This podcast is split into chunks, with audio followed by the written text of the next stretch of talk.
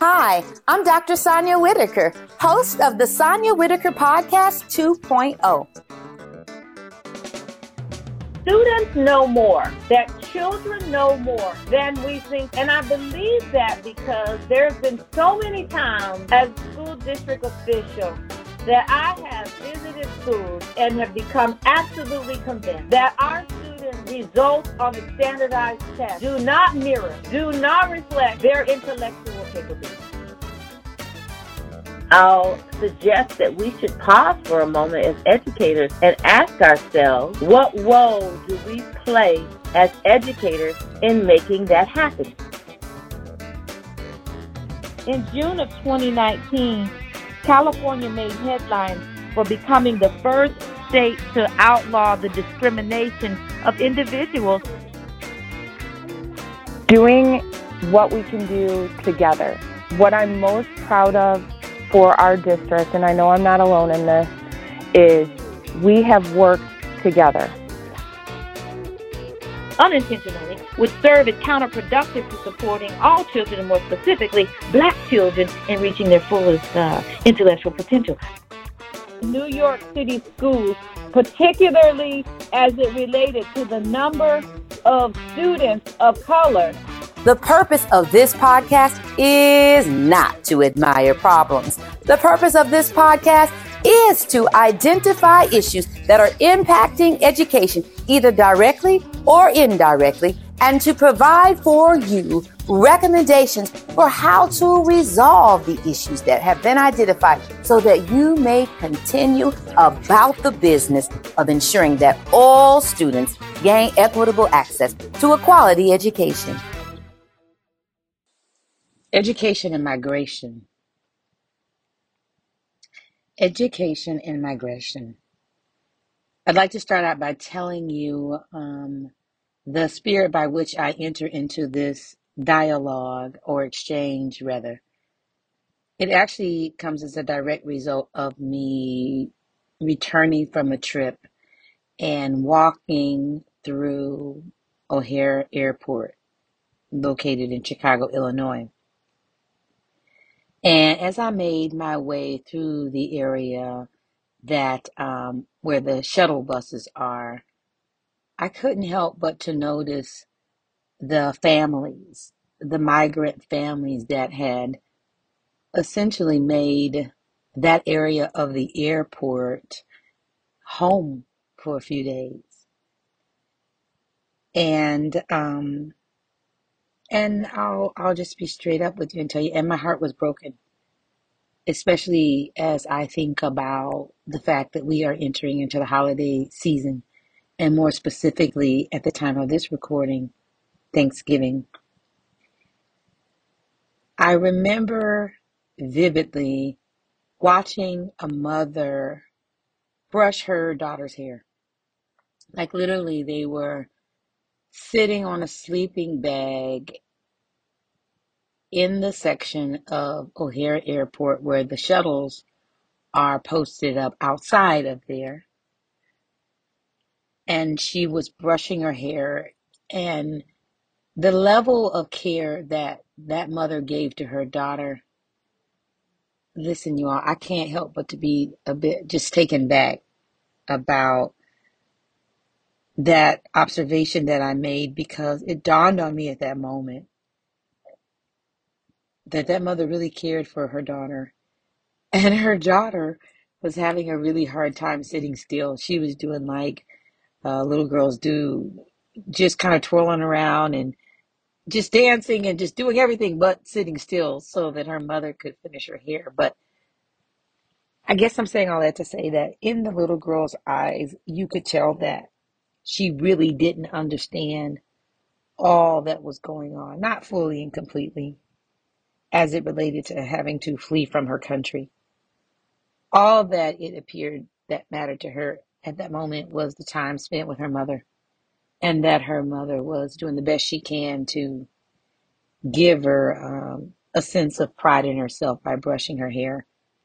That was one moment I had relevant to what I want to talk to you about. But another moment that I had was just watching on the news a couple of times where the news reporters showed pictures of migrant families outside of a police station in Chicago. And right away, I began to focus on the children. And what I thought was, what was stood out rather most to me is that a few times I actually saw that same scene during the day with regards to what the news media made available us visually. And in many instances, there were children. So during the regular school day, when our students, America's students, were in school, I saw hundreds and hundreds and hundreds of school aged children, migrants who were sitting with their families and they were not being educated. And so, actually, it was at that moment that I thought that I wanted to at least begin to formulate my thinking more formally on the topic. But then I held back. And then, most recently, I saw on the news that a police officer, and I believe he is from the Chicago Police Department, uh, took it upon himself to provide books to children. And in fact, that's exactly what he did. Let me pause for a moment and let you hear more about this. It was several months ago that the Chicago police officer noticed that the children of the newly arrived migrants into Chicago did not have any books, and he set out to change that. Books should be available for everybody. Officer Jesus Megayon began his mission to hand out books to the children newly arrived to Chicago over the summer. On the force since 2018, this police officer started his career as a public school teacher and is now a PhD candidate at DePaul. Education and reading are very important to him. Just the, the way a book is structured, the stories that are being told. Uh, let's say even the content. It, you know, it could be. Uh, uh, just learning more about any given subject on any given day. And that's the beauty and the power of books. You're, you're able to, with, with, that, with that at your uh, table side, at your having access to that, you know, you can learn anything. And that's, I think, a very powerful concept. So far, he's given away hundreds of books, many of them coming from Bernie's Book Bank on the North Shore. He believes that one book can make a difference for these young minds. That's the beauty of books you find something that interests you, that you have a passion about, and you ride that and that you take it from there. I really just want to keep this focus on our books and, and education for our youth because I think there's so much good uh, things that could happen from there. And so the point that I'm making by sharing that with you is relevant to the overall thought that I'm having these days as it relates to what some would refer to as a humanitarian crisis. My interest is not necessarily to respond to that line of thinking, but rather to suggest that we focus on the word human in humanity. And to suggest that we lead our efforts from a um, humanitarian perspective toward doing what we can within our realm of power, our area of expertise and responsibility to ensure that the children are well. Many of you who have heard me speak nationally have heard me open up a lot of my speaking engagements by posing the question, and how are the children? If so, you'll recall that that is a greeting that the members of the Maasai tribe give to one another in Africa when they see each other. They literally walk up to each other and pose the question, and how are the children? And they respond, the, the manner rather in which they respond is one that I think that we should all strive for. And to be able to respond in the way that they do, which is, and all the children are well.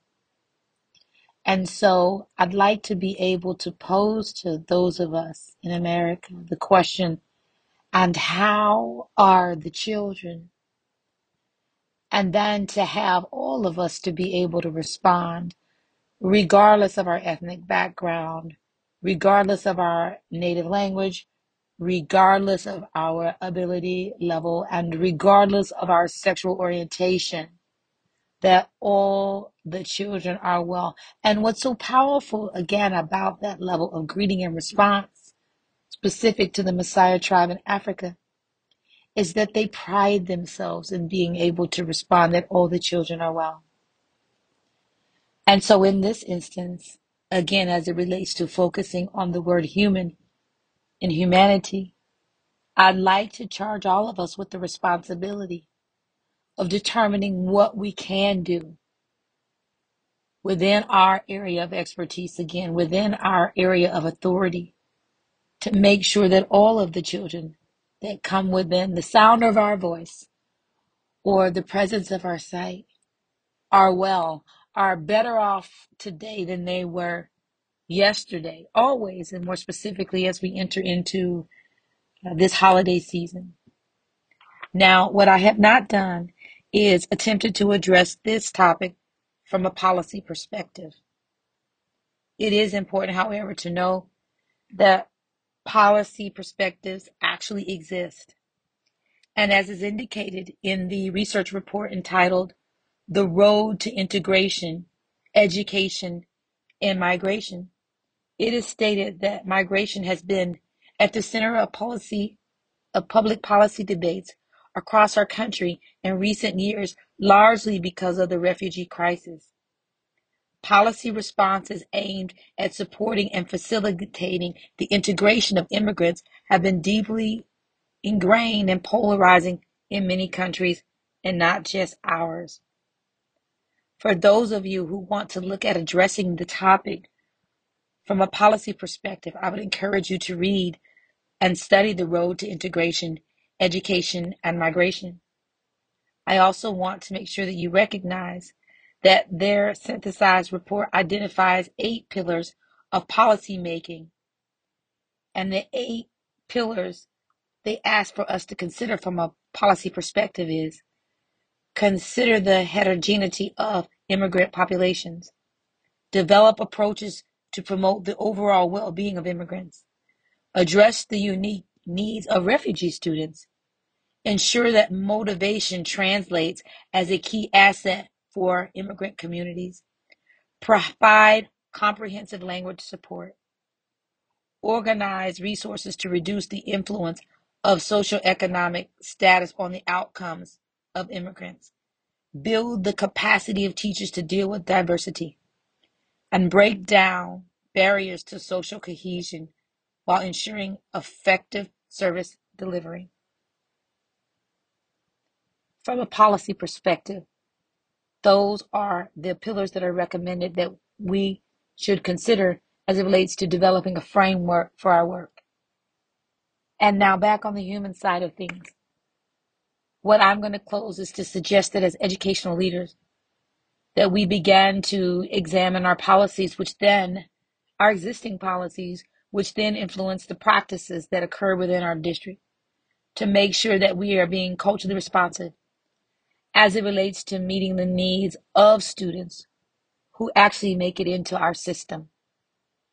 Our goal is to ensure that when we use the term equity, that that also includes ensuring that the students that arrive in our systems, those students that are not denied access to a high quality education within our respective organizations, that we practice what I call the policy of intentionality as it relates to making sure that we are ready to receive them, that we are aware of what our obligation is as it relates to ensuring the academic, the social, and the emotional support of the students that I have described. And in closing, back to the word human in humanity. I would like for us to consider outside of our nine to five as educational leaders working together collaboratively to determine how we might be a blessing to the children that have made their way into our country that really don't understand the extent to which they are being impacted as it relates to politics around this conversation so that we may demonstrate that America is truly one of the best places to be in all of this earth. I thank you very much for your gift of time, and I look forward to continuing to grow with you. Thank you for listening to the Sonya Whitaker Podcast 2.0. You can follow Sonya on all social media platforms at Sonya Whitaker, S O N Y A W H I T A K E R. Also, you can access her podcasts on her website, sonyawhitaker.com. Click on live and on demand radio to listen to previous podcast episodes.